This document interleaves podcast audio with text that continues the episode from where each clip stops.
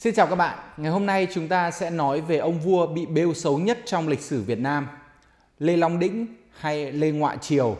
Tôi sẽ chia sẻ những kiến giải của mình về 4 điểm sau đây. Một là điểm nhục nhã nhất đối với một ông vua ngoại triều nằm họp với quan. Hai là chuyện dùng dao dóc mía trên đầu sư đến chảy máu. Ba là hoang dâm vô độ, ác như kiệt trụ. Và bốn, quan trọng nhất là tôi sẽ đưa ra quan điểm của mình cho câu hỏi Long Đĩnh là vua quỷ hay vua tốt?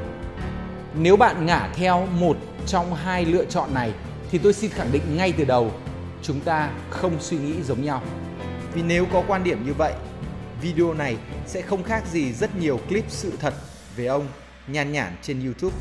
Đúng là lúc đầu tôi cũng định làm một video minh oan cho vua Lê Long Đĩnh. Nhưng sau khi tìm hiểu sâu hơn với một tâm thế khách quan nhất có thể, tôi xin mạnh dạn mà khẳng định một điều rằng không phải ngẫu nhiên mà hình ảnh của Long Đĩnh mới xấu xí một cách thống nhất trong rất nhiều tài liệu lịch sử. Trước hết, mời các bạn đến với những sự thật trần trụi. Đây là cuốn Việt Nam Sử Lược. Trang 102 có gần một trang viết về Lê Long Đĩnh, nội dung kinh hoàng. Xin trích đọc để các bạn cảm nhận được sự kinh hoàng đó.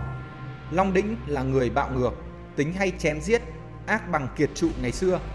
Khi đã giết anh rồi, lên làm vua thường cứ lấy sự giết người làm trò chơi. Có khi những tù phạm phải hình thì bắt lấy rơm tẩm dầu quấn vào người rồi đốt sống. Có khi bắt tù trèo lên cây rồi ở dưới sai người chặt gốc cây cho đổ. Có khi bỏ người vào sọt rồi đem thả xuống sông. Làm những điều ác như thế thì lấy làm thích chí. Một hôm lấy mía để lên đầu nhà sư mà giáp vỏ rồi thỉnh thoảng giả tảng nhỡ tay bổ dao vào đầu sư chảy máu ra. Trông thấy thế làm vui cười. Vì lúc sống dâm dục quá độ, mắc bệnh không ngồi được, đến buổi trầu thì cứ nằm mà thị chiều, cho nên tục gọi là ngọa triều. Làm vua được 4 năm, thọ 24 tuổi. Nhưng sự thật có đúng là như thế? Khi đi tìm câu trả lời cho câu hỏi này, tôi phát hiện ra một số bài nghiên cứu nhằm lấy lại thể diện cho vị vua này. Đáng chú ý nhất là bài viết năm 2007 trên báo Thanh niên Online với tựa đề Thử bào chữa cho Hoàng đế Lê Long Đĩnh.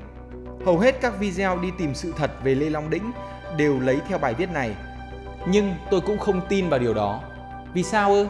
Vì không có lửa, làm sao có khói? Trước tiên, tôi xin khẳng định một điều rằng cuốn Việt Nam Sử Lược, cuốn lịch sử Việt Nam đầu tiên được viết bằng chữ quốc ngữ, được biên soạn rất công phu, xúc tích, dễ hiểu. Cuốn sách lịch sử được phổ cập rộng lớn nhất trong thế kỷ 20, được xuất bản lần đầu năm 1920. Cuốn sách được rất nhiều sách giáo khoa lịch sử Việt Nam dẫn lại đã mắc một sai lầm tai hại ở phần về Lê Long Đĩnh. Sai lầm đó được thể hiện qua câu nói Một nửa cái bánh mì vẫn là bánh mì, một nửa sự thật không phải là sự thật. Ở đây, tác giả Việt Nam Sử Lược Trần Trọng Kim, một học giả uy tín khi biên soạn nội dung về vua Lê Long Đĩnh đã chép lại một phần nội dung từ cuốn Đại Việt Sử Ký Toàn Thư và một số cuốn sử cũ khác viết bằng tiếng Hán. Vấn đề ở đây là Trần Trọng Kim không hề chép công mà chỉ chép tội, làm cho những người đọc và tin ngay bị thiên kiến theo. Hôm nay chúng ta sẽ cùng xét cả công lẫn tội cho khách quan. Đầu tiên là ba điều rất có thể Lê Long Đĩnh đã bị oan. Thứ nhất là Lê Ngoại Triều hay ông vua nằm. Điều này nhiều khả năng là thất thiệt. Vì sao? Vì chỉ trong 4 năm ở ngôi, Long Đĩnh đã có 6 lần cầm quân ra trận. Lần cuối cùng, vua Long Đĩnh cầm quân ra trận chỉ cách thời điểm qua đời 3 tháng. Do vậy, ít có khả năng vua không ngồi được.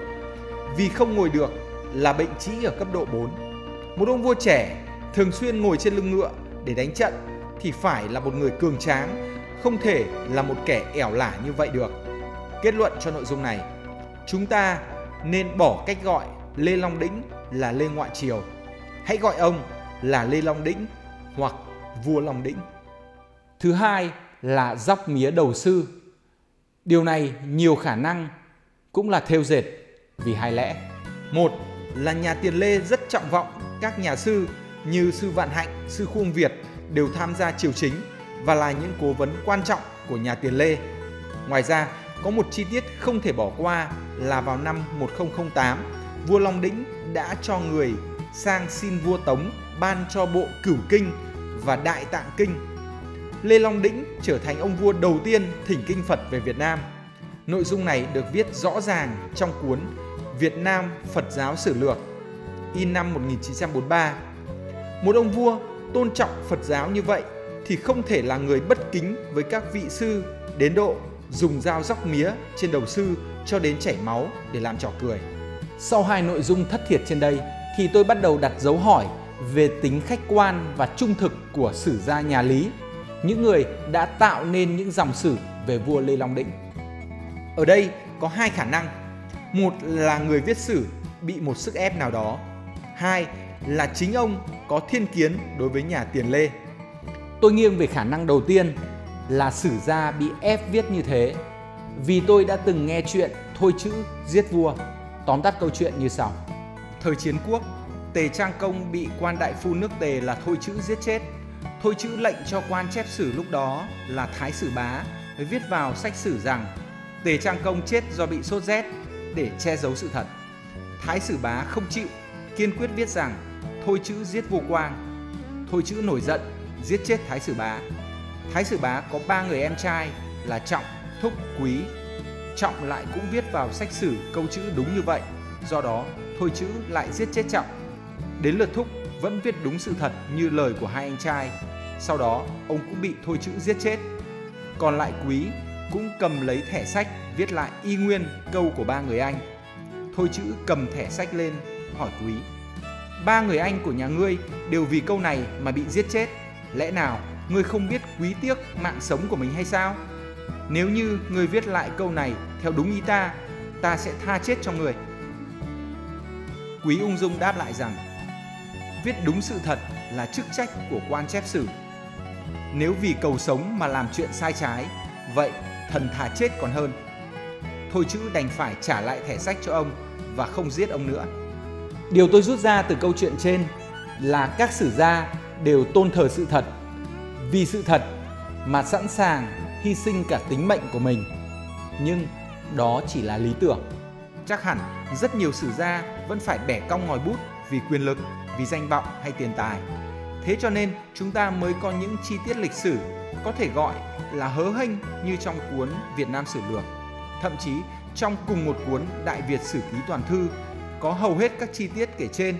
Chúng ta là những người đọc sử, chỉ cần suy xét một chút, có tinh thần phản biện một chút, ắt sẽ tìm thấy sự bất hợp lý. Kết luận cho nội dung này là bạn đừng có tin vội khi thông tin đã được in thành sách, cũng đừng có tin vội khi nhiều người đều nói thế hay làm thế. Thứ ba là vua Long Đĩnh ác như kiệt trụ. Nếu bạn nào chưa biết, tôi xin giới thiệu qua chân dung của hai vị này. Vua Kiệt nhà Hạ khoảng thế kỷ 18 trước công nguyên, vua trụ nhà Thương khoảng thế kỷ 11-12 trước công nguyên là hai ông vua bạo ngược vô đạo, hoang dâm nhất trong lịch sử các vua chúa Trung Quốc. Kiệt say muội hỉ, trụ say mê đát kỷ. Đây là hình ảnh vua Kiệt với cây kích trên vai, đại diện cho sự tàn ác và ngồi trên hai người phụ nữ, tượng trưng cho sự lạm dụng quyền lực của ông. Còn vua trụ được sử ký chép, vua trụ lấy rượu chứa thành ao, lấy thịt treo thành rừng rồi cho bọn con trai con gái trần chuồng đuổi nhau trong đó. Ăn thịt uống rượu suốt đêm, Kiệt trụ bị nhân dân oán ghét mà mất ngôi. Liên tưởng Long Đĩnh với hai vị bạo chúa khét tiếng hoang dâm trong lịch sử Trung Quốc để nói rằng ông là một người hoang dâm và độc ác, tôi nghĩ cũng không liên quan. Vì rất nhiều vị vua trong lịch sử có đời sống phòng the vô độ nhưng vẫn được tôn vinh. Điển hình là Thành Cát Tư Hãn nhiều nghiên cứu đã phát hiện ra rằng có hàng triệu nam giới châu Á hiện nay là hậu duệ của thành cát tư hãn. Sự đóng góp cho lịch sử của một ông vua phải dựa trên những gì ông đã làm được. Ở đây, Long Đĩnh được xác định có hai việc lớn. Một là đối nội.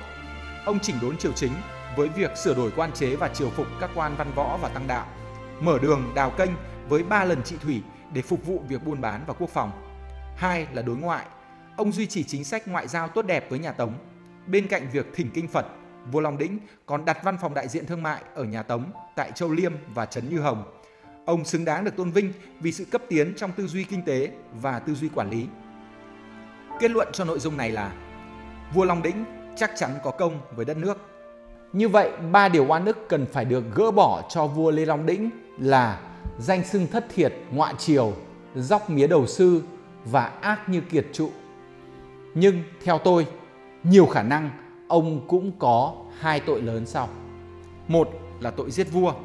Hẳn các bạn còn nhớ sau khi vua Lê Hoàn qua đời, các con ông là các vương tử đều có binh quyền trong tay đã tranh đấu với nhau trong 8 tháng để giành ngai vàng.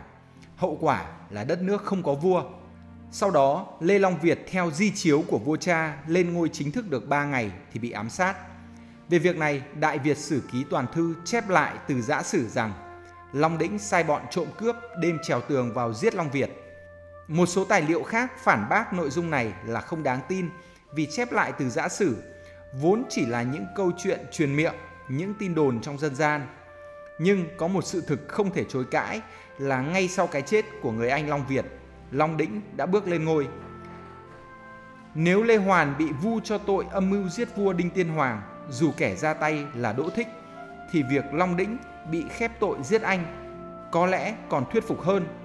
Kẻ hưởng lợi nhất thì cũng phải chịu tiếng là rõ rồi. Hai là mất lòng dân. Đây không phải là tội trọng, nhưng lại là một lỗi thuộc vào loại nguy hiểm nhất đối với một ông vua. Vì sao tôi dám khẳng định ông không được lòng dân? Vì tôi dựa vào một nguồn sử liệu không bị áp lực hay thiên kiến gì. Đó là chính sử nước Tống. Họ viết đơn giản một câu thế này. Chí trung, tàn nhẫn, bạo ngược, bất pháp, người trong nước không theo. Chí trung là tên tục được đặt khi còn nhỏ của vua Long Đĩnh. Làm vua mà người trong nước không theo là vì sao? Là vì ông có nhiều điều trái với mong muốn của nhân dân. Có thể ông cũng có một vài công đức, nhưng là một thiên tử, là con trời, là người đại diện cho những đấng cao cả, đòi hỏi đối với Long Đĩnh chắc chắn là rất lớn lao. Có thể vì ông không đáp ứng được những điều đó, làm người dân không tin theo, nên khi ông chết đi, người dân không đoái tiếc nhà tiền lê nữa, mà dễ dàng ngả theo Lý Công Uẩn và nhà Lý. Vậy thì sau tất cả những phân tích trên, thực chất Long Đĩnh là vua quỷ hay vua tốt? Long Đĩnh không hẳn là một vua quỷ, nhưng chắc chắn ông không thể là vua tốt. Kết luận sau cùng, Lê Long Đĩnh là một trong những ông vua gây tranh cãi nhất trong lịch sử Việt Nam. Cứ thống nhất thế đi và cũng thống nhất là xem sử, đọc sử thì bạn cứ mạnh dạn phản biện nhé. Tôi không nói đúng hết đâu, chắc chắn là như vậy. Nhưng tôi sẽ cố gắng lập luận một cách logic và đúng chất của tôi nhất có thể. Hy vọng các bạn sẽ tiếp tục ủng hộ lịch sử trên kênh Đồng Âm. Thế nên đừng ngại một like hay một sub nhé. Theo mạch này, số sau chúng ta sẽ nói về cha đẻ của đất Thăng Long ngàn năm văn hiến.